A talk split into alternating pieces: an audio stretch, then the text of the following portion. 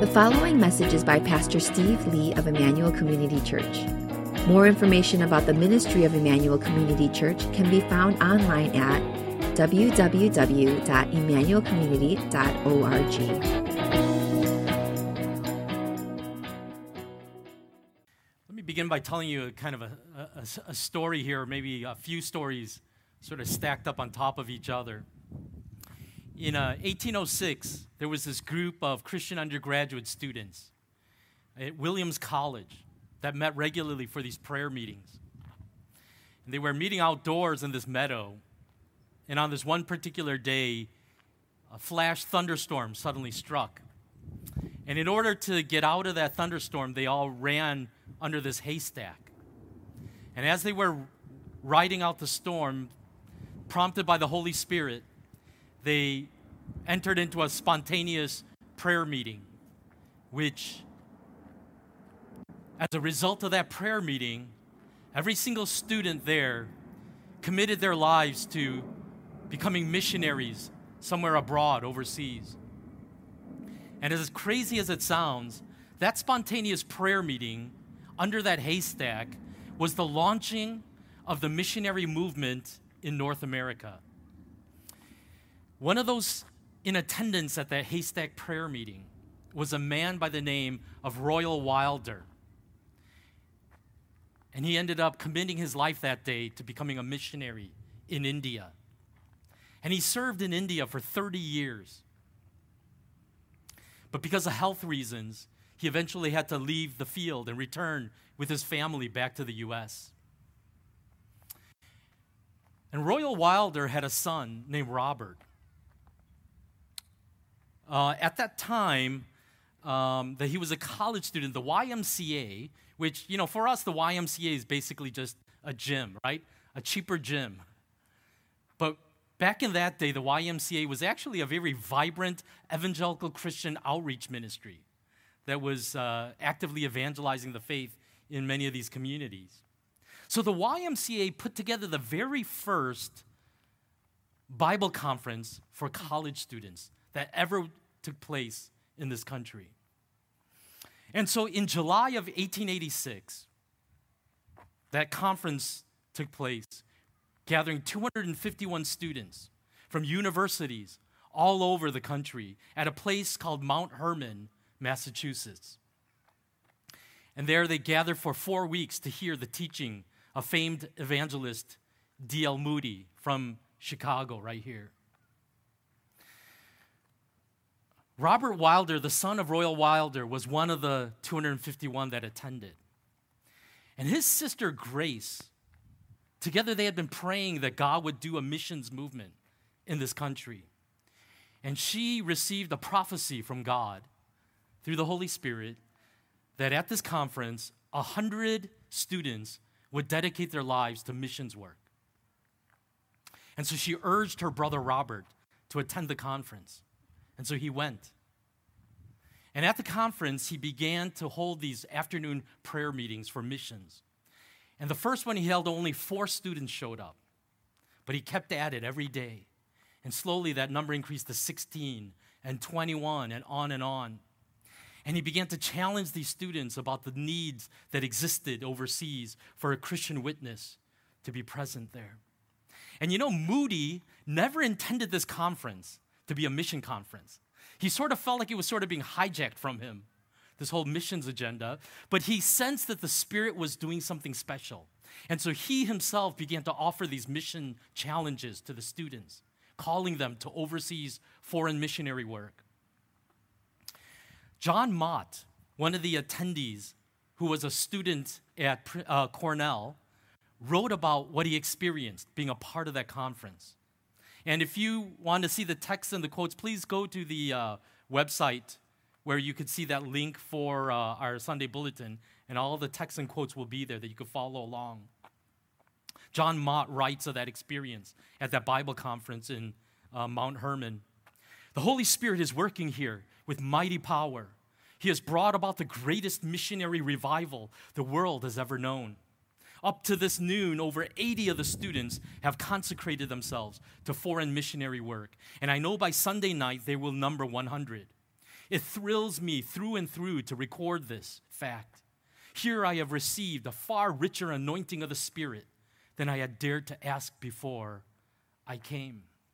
By the end of that conference, 99 undergraduate students had signed a pledge card that says that I dedicate my life to overseas missionary work.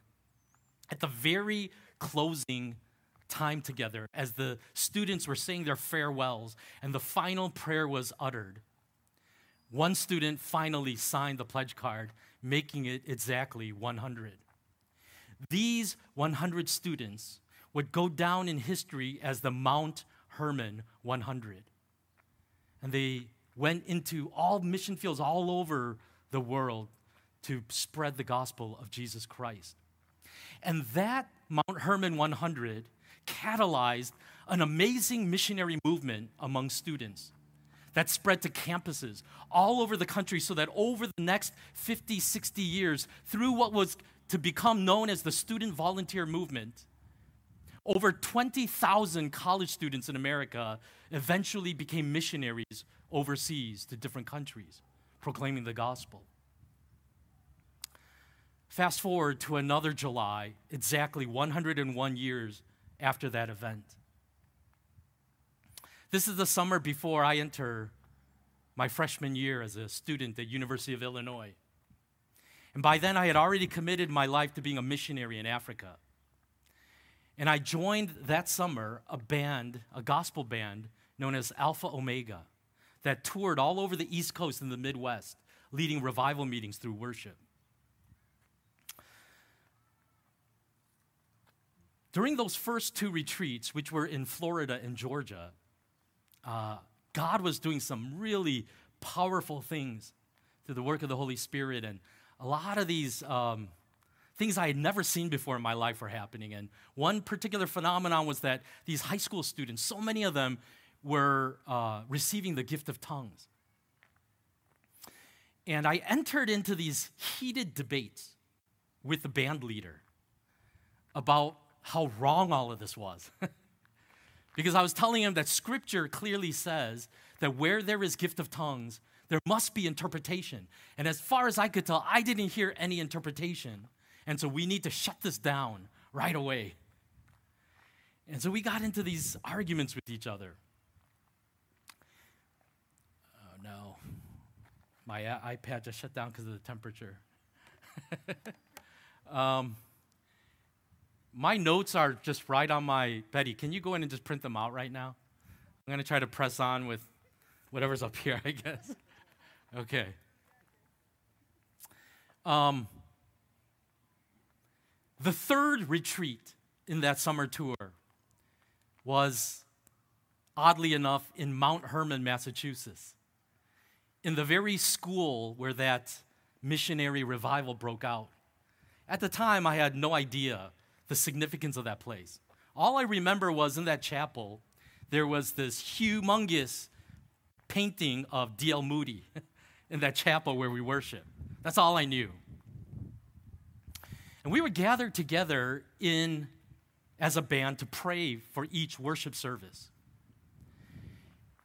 And as we gathered to pray, um, we prayed that in the style that in typical of what in the Korean church is called prayer in one voice, where we all just sort of pray out loud and kind of shouting and cries to the Lord, all in unison together, seeking God.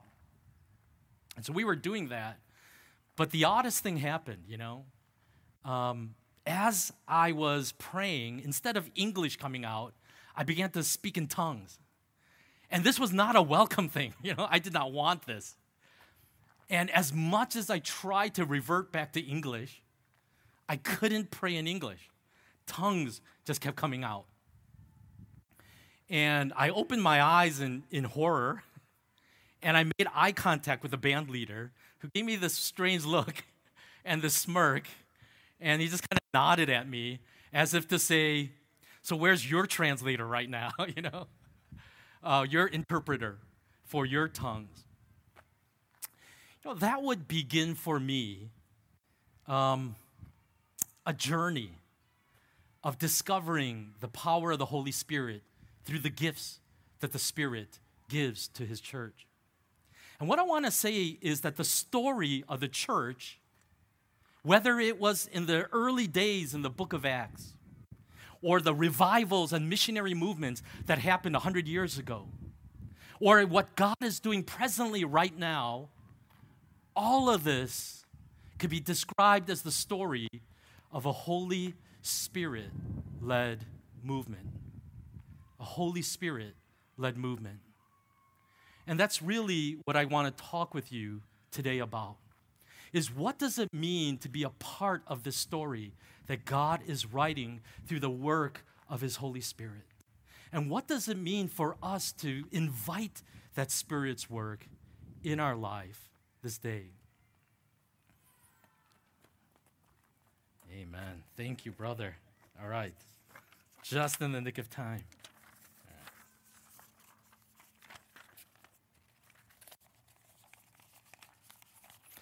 If you look in Acts chapter 1, verse 8, it says, But you will receive power when the Holy Spirit comes on you, and you will be my witnesses in Jerusalem and in all Judea and Samaria and to the ends of the earth.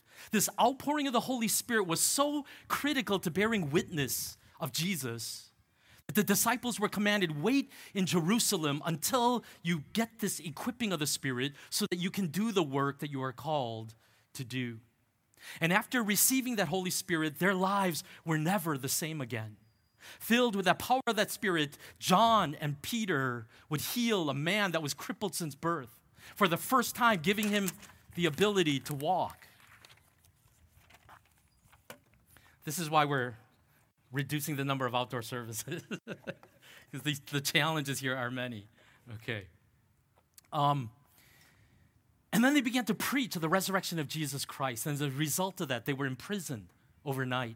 And the next day, when they were released, they went before the Sanhedrin, the religious leaders, and the teachers of the law, and they testified in Acts chapter 4, verse 8 to 13. Then Peter, filled with the Spirit, said to them, Rulers and elders of the people, if you are being called to account, if we are being called to account today for an act of kindness shown to a man who was lame and are being asked how he was healed, then know this you and all the people of Israel, it is by the name of Jesus Christ of Nazareth, whom you crucified, by whom God raised from the dead, that this man stands before you healed. Jesus is the stone you builders rejected which has become the cornerstone. Salvation is found in no one else, for there is no other name under heaven given to mankind by which we must be saved when they saw the courage of Peter and John and realized that they were unschooled, ordinary men, they were astonished. And they took note that these men had been with Jesus. So, filled with the Spirit, suddenly these men that were once cowards have this amazing courage to speak and say, You rejected him and crucified him. And this man is now the risen Messiah. And although these religious leaders refused to believe that Jesus was the Messiah, they couldn't help but be awestruck by what they were witnessing, both in the healing of this crippled man as well as this magnificent transformation of his followers that had this extraordinary courage now to bear witness to Jesus. 1 Corinthians chapter 4 verse 20 says for the kingdom of God is not a matter of talk but of power. Gordon Fee and Douglas Stuart write, "We believe that much of Acts is intended by Luke to serve as a model. We are to view this triumphant, joyful, forward moving expansion of the gospel into the Gentile world, empowered by the Holy Spirit and resulting in changed lives and local communities as God as God's intent for the continuing church. I think this is one of the best definitions of the church I've ever read. A joyful, triumphant, spirit empowered movement that transforms lives and communities wherever it expands. And that's the church that we see in the book of Acts. And I believe that is what the church ought to be today.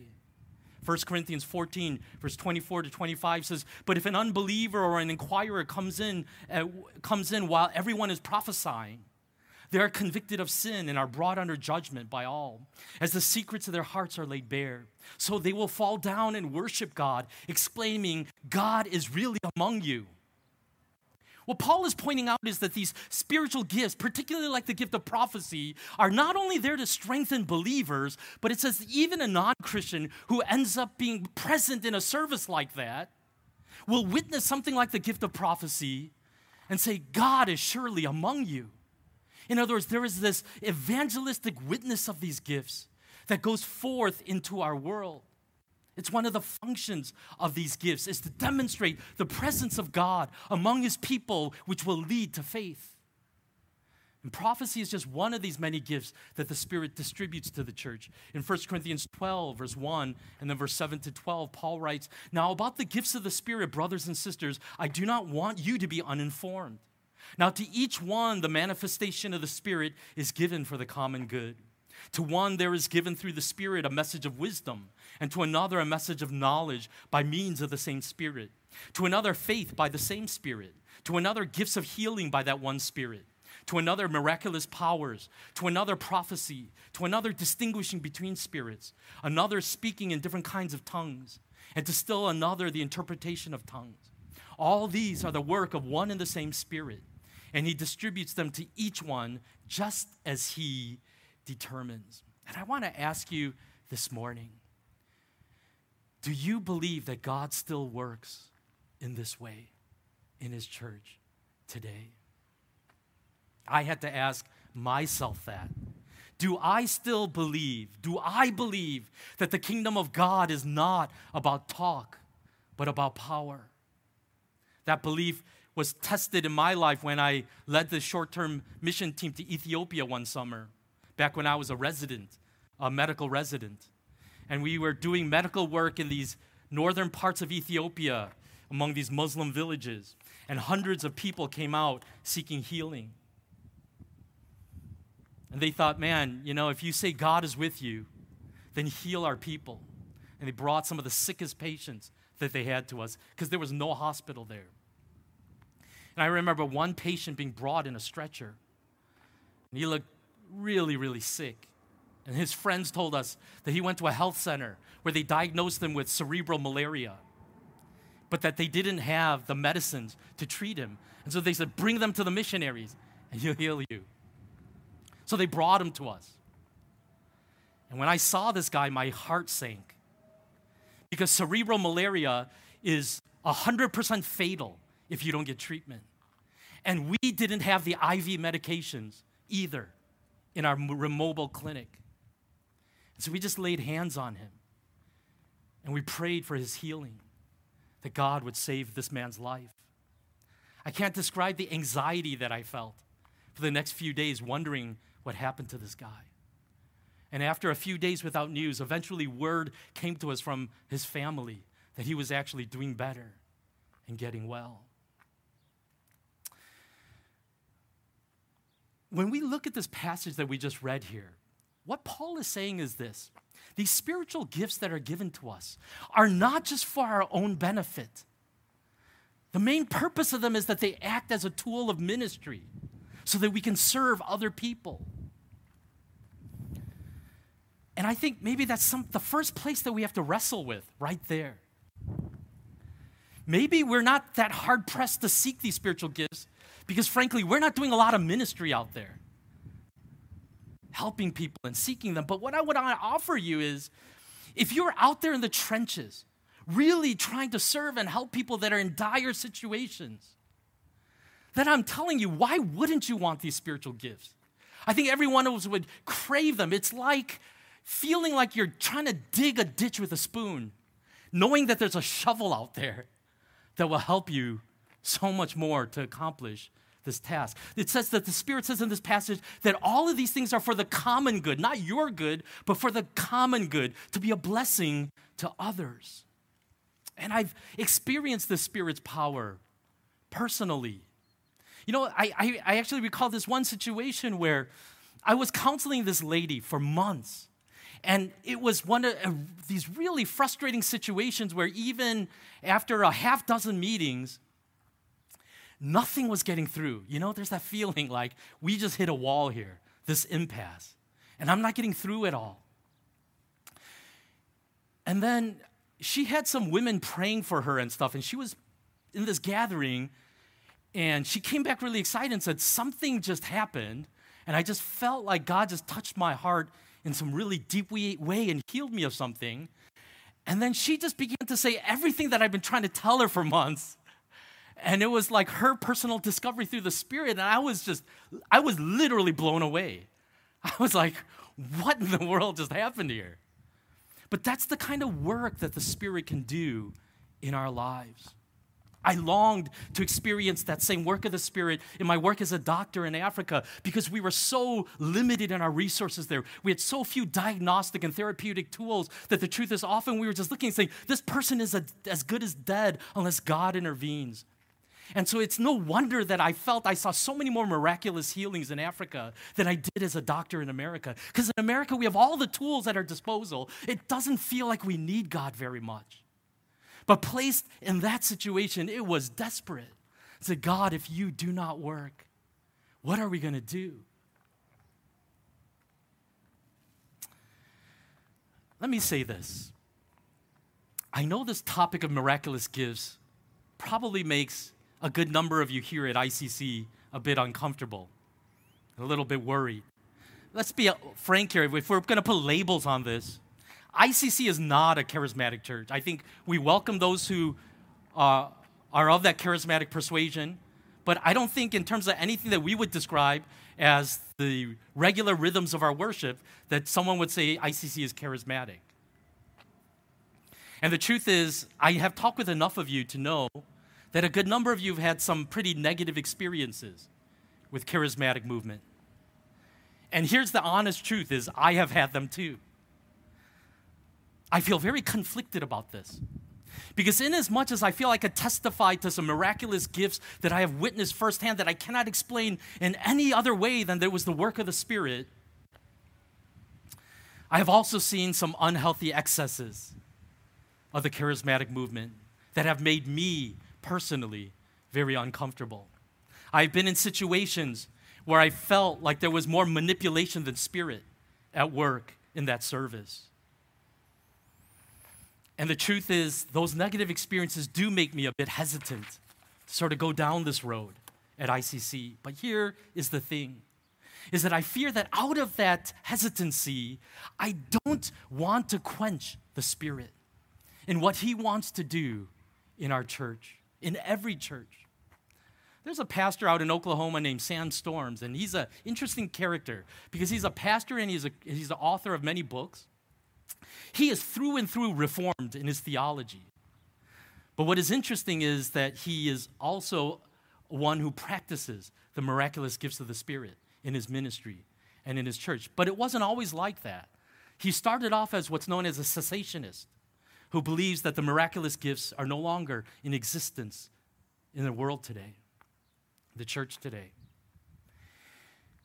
And he recalls this particular moment when he was watching this televangelist who was basically acting like he was getting a play by play call from God, a message a minute kind of an approach. And then he would relay that to the audience. And then what ensued was something that he said was actually just very repulsive to him. That this televangelist was basically speaking in irreverent, even blasphemous ways, the way that he was talking about God, and then was clearly manipulating the audience. And when he looked at that televangelist, he says, This is exactly why I hate this garbage. I'll never be a part of something like that. And in that moment, he sensed the Holy Spirit prodding him and saying, Because of that guy, are you going to reject all the good works that the Spirit wants to do in your life and in your church?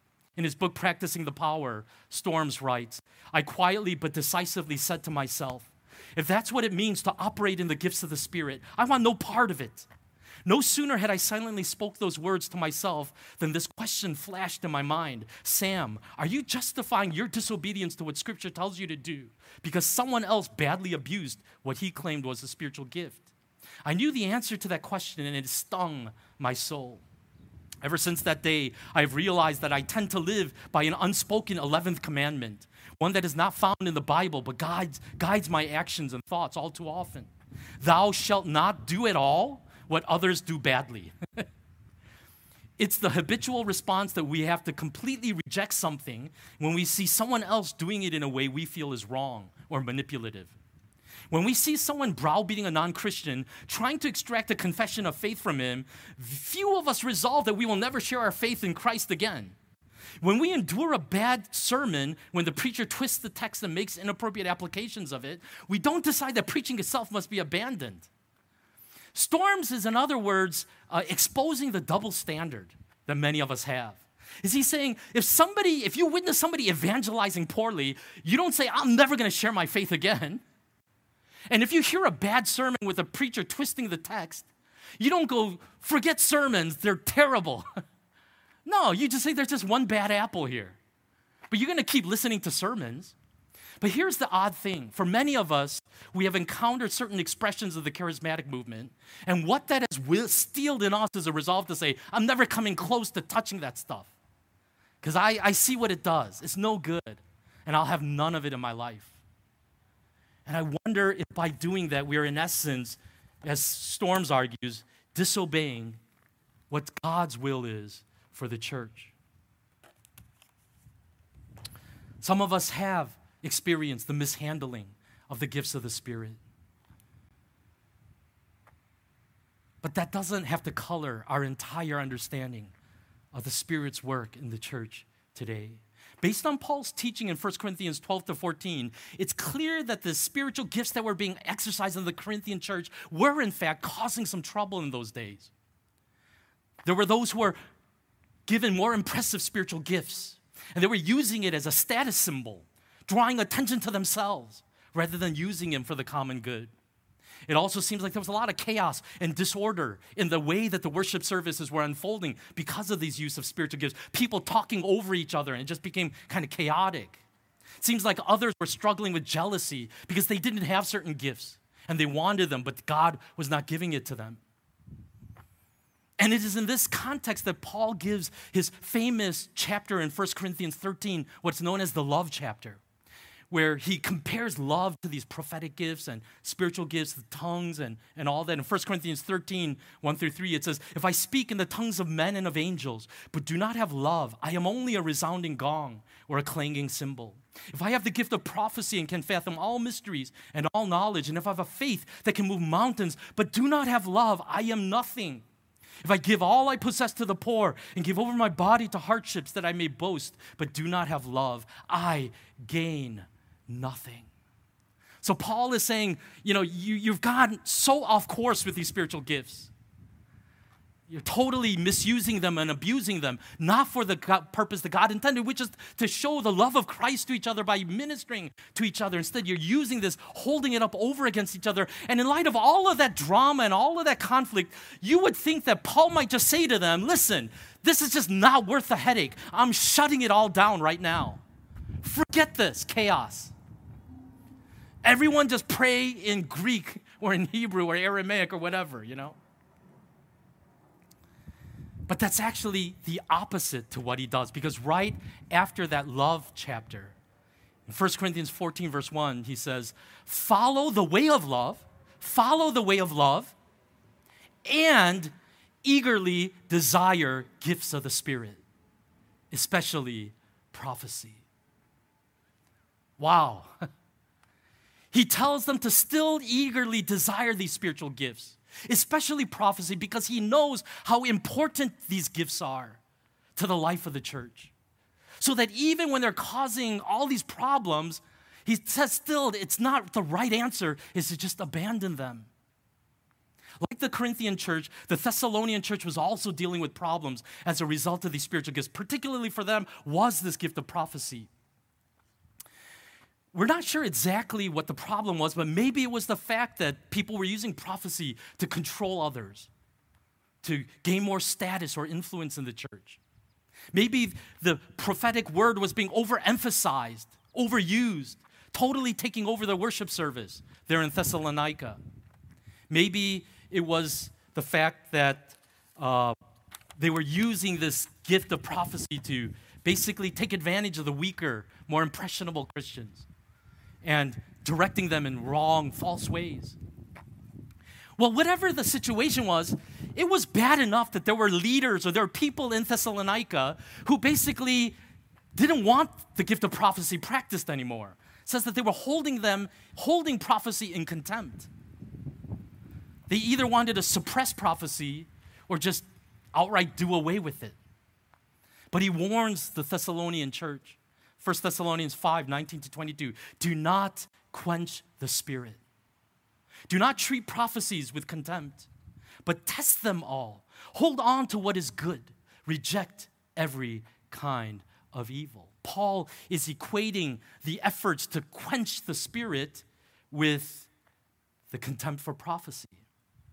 And he urges them not to reject these spiritual gifts, but simply to practice them in a right way with wisdom and discernment.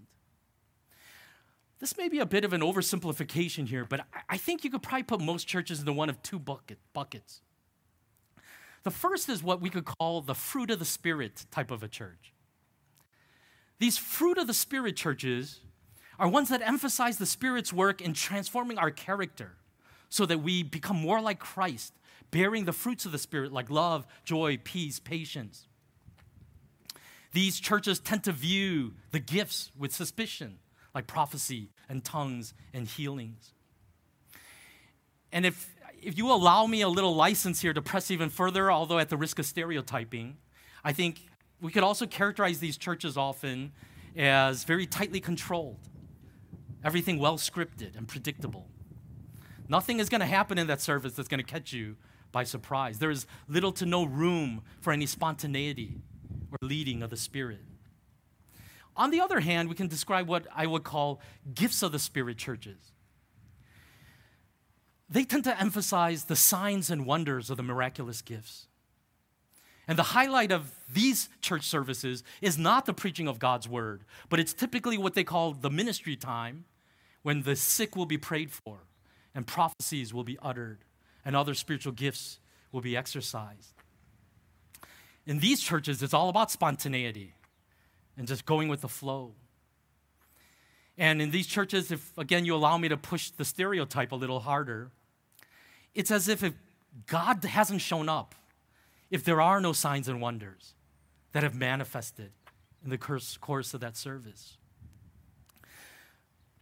But I think what we need to notice here is that Paul's teaching to both the Corinthian and the Thessalonian churches is that a mature and healthy church does put as central God's word and sound doctrine. But it also takes seriously the command to earnestly seek the gifts of the Spirit.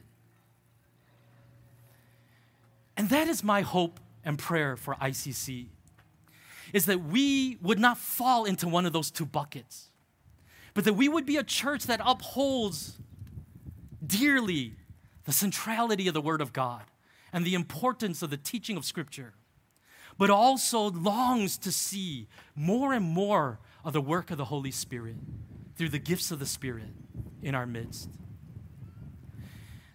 Next week, I want to preach one final message actually on the Holy Spirit.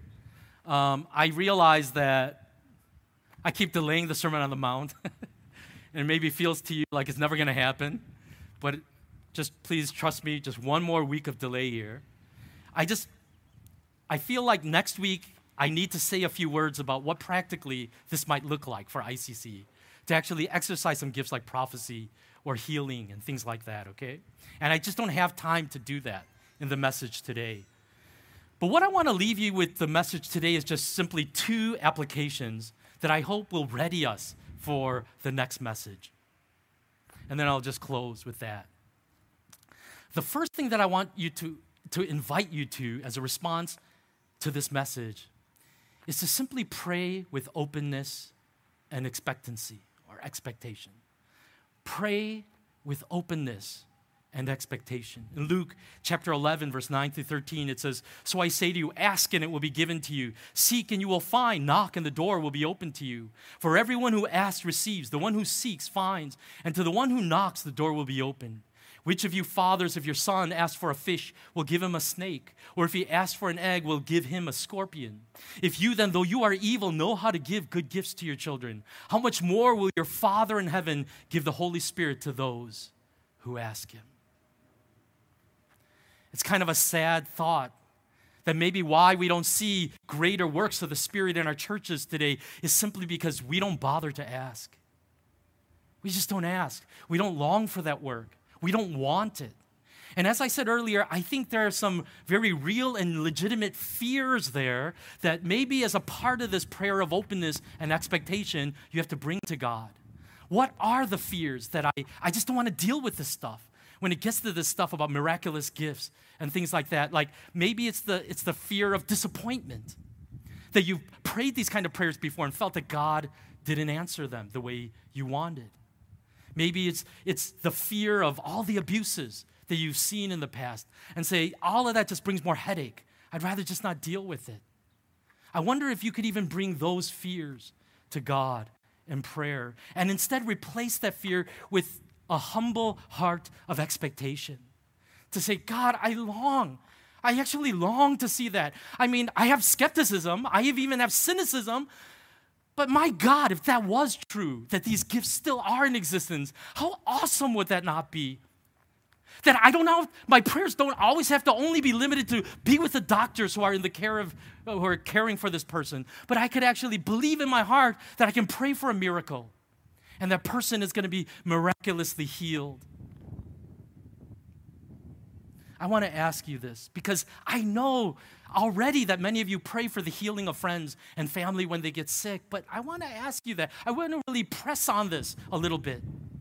When you pray that prayer, do you really believe that God is going to work through that prayer of healing that you pray for someone? Or is the truth that in the back of your mind, the nagging feeling is that God is just going to do what he's going to do?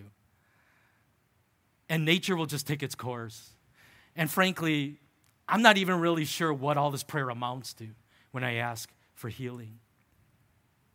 James says the person who prays with that kind of doubt should not expect to receive anything. And I think that's something that we have to wrestle with. Do I have the faith to believe in the goodness of God? That He actually longs to do this type of work in our midst so that we could say, God is really among us, He is here.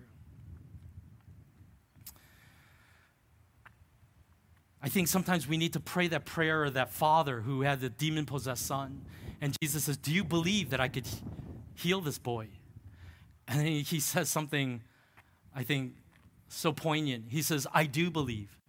Help me overcome my unbelief. He knows that he needs the faith that he doesn't have at that moment. And so he says, Yeah, I believe, I believe. But then in a moment of confession, he says, Help my unbelief.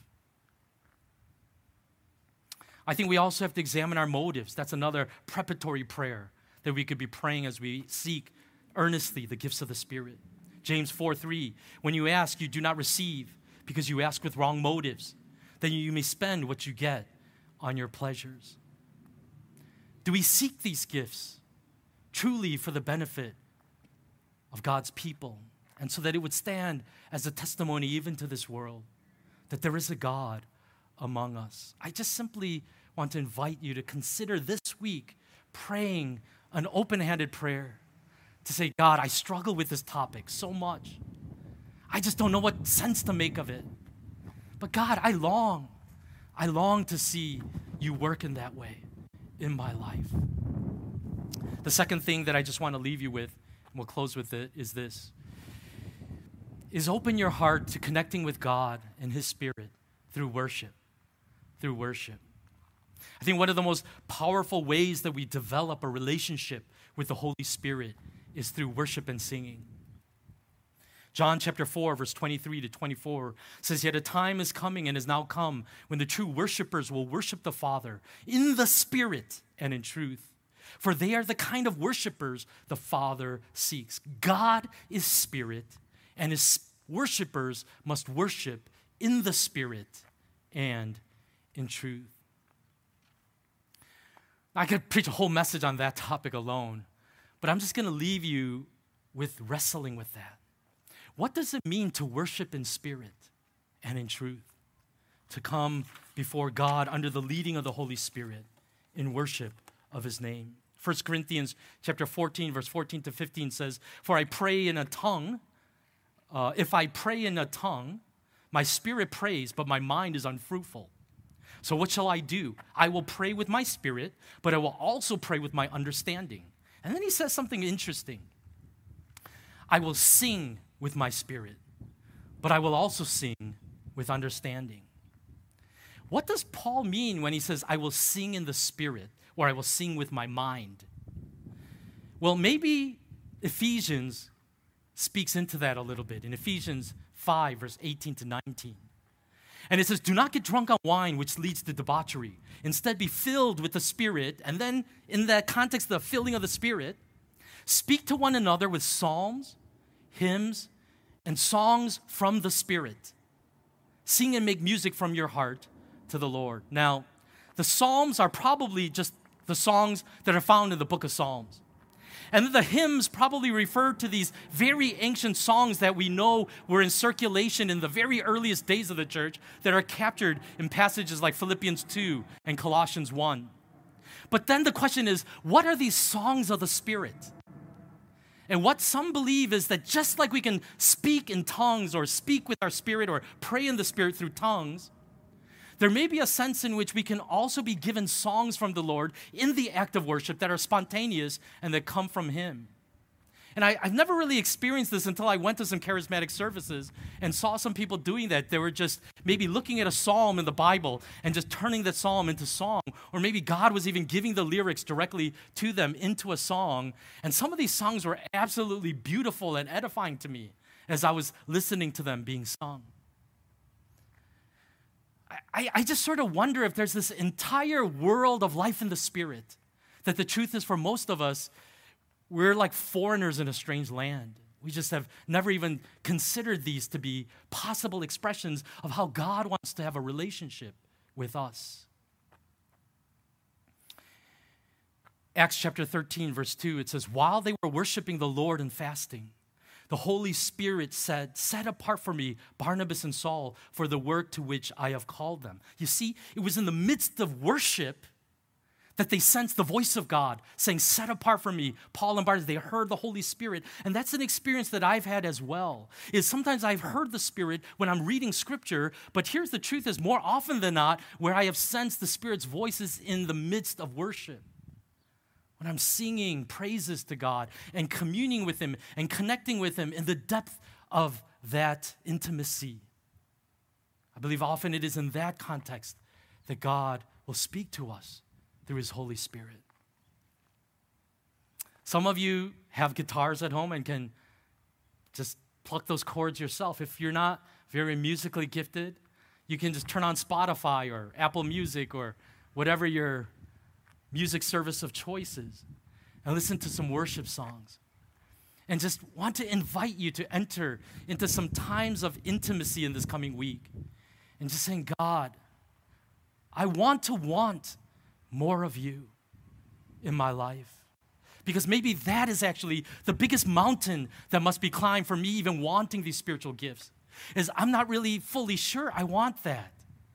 And maybe what that's really saying is, I'm not sure I want anything more than just a small dose of God in my life. Storms continues in his book, Practicing the Power. One of the more powerful catalysts in my personal spiritual growth was the discovery of God and his beauty, power, and love during times of worship. This was not simply a cognitive discovery in the sense that I learned new things about God, it was that to be it was that to be sure, but far more. It was also a deeply experiential encounter that affected not merely how I envisioned God, but how I enjoyed him.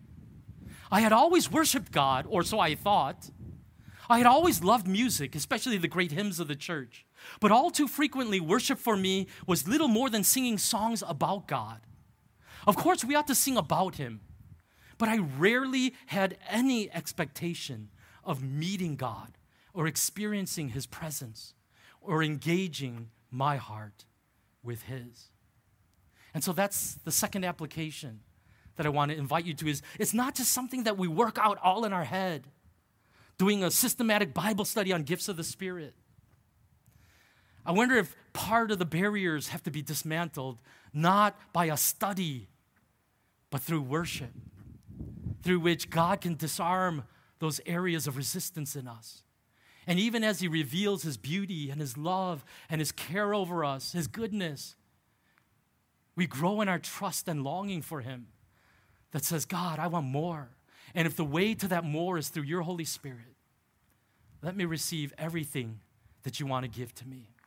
I want to say to all of you who do struggle with personal struggles in your own life and struggles that your loved ones and cared for people are going through. You see someone going through depression, you see someone struggling with anxiety, and you've tried all you can to reassure them that you are with them and that you're going to help them. But I wonder if what is lacking is maybe the Spirit's touch that can heal them in ways that all the hours of counseling may not achieve. Can we just be open to that and say, Spirit, whatever you have for me, I don't want to resist you. I don't want to push you away, but I want to long for you and seek you and ask for you. Ask for you. Let's pray. We're going to come to the Lord's table here in just a minute. But before we do that, would invite you to just spend a, a few moments in silent prayer. What is your story when it comes to these things? What have been some of your past experiences? I've already confessed to you that my past is kind of checkered. And I have some moments that are still like anchors to my faith to this day of things that I've witnessed that have been so powerful in terms of the demonstration of the Spirit.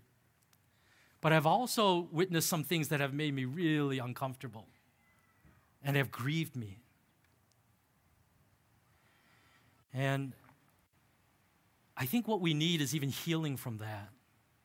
And for us to be able to cut through all of that confusion and at the and through that fog to see a God who loves us, who is so good. And his heart is for us. He is jealous for us. He longs to give us more. But sadly, one of the things that Jesus says is, You do not have because you do not ask. Ask, seek, knock, and it will be given to you. Do you have the faith to maybe even pray that prayer? I want more of you, God. I want more of you. I want all that you desire to pour into my life through the ministry of your Holy Spirit. I just want to receive that. We just pray that for a minute and then we'll come to the Lord's table and take communion together.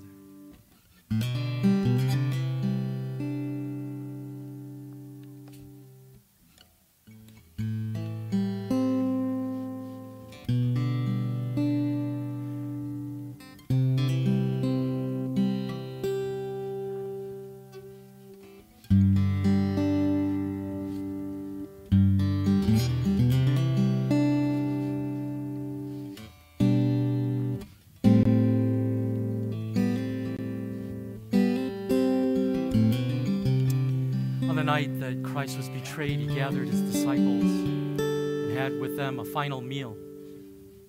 And in that meal, he broke bread and said, This bread represents my body broken for you. And then he gave them a cup of wine and had them drink from that.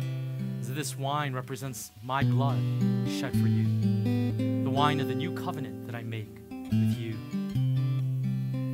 This is whenever you take of this bread and take of this cup, do it in remembrance of me that our sins are forgiven. We have peace with God through what Christ has done for us. It's on that bedrock truth of what Christ has done that everything else must be built. And so as we come to the table, let's remind ourselves of that. That because of Jesus, we have peace with God. And in that peace, God wants to pour into us the work of His Holy Spirit enable us to live the life that He calls us to live of covenant faithfulness to Him. So let's go ahead and first take from the bread, and secondly, drink from the cup, and then I'll close us in a word of prayer as we go into a time of closing worship.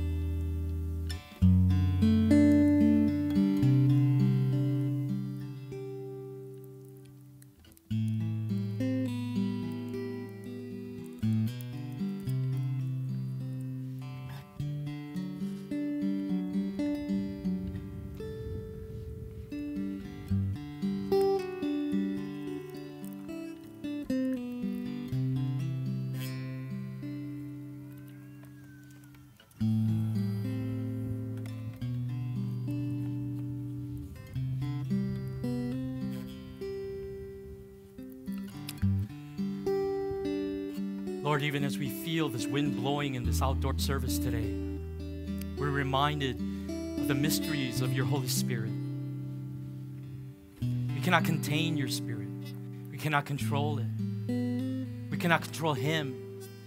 But all we can do is submit ourselves to the Spirit's work in our life. And so grant to us that faith of surrender, to long to see greater things in our day, to want to experience greater intimacy with you through the Spirit's inward testimony to us of Christ. May all those who come into this place be able to testify because of the Spirit's word that God is real and that He is among these people. And so, even in this week, as we come to you in prayer and worship, meet us in that place. As we open up our hands to you, fill us with the work of your Spirit so that we might know you intimately and personally. Allay all of our fears with the knowledge of your love and your goodness toward us. As we pray all of this in Christ's name.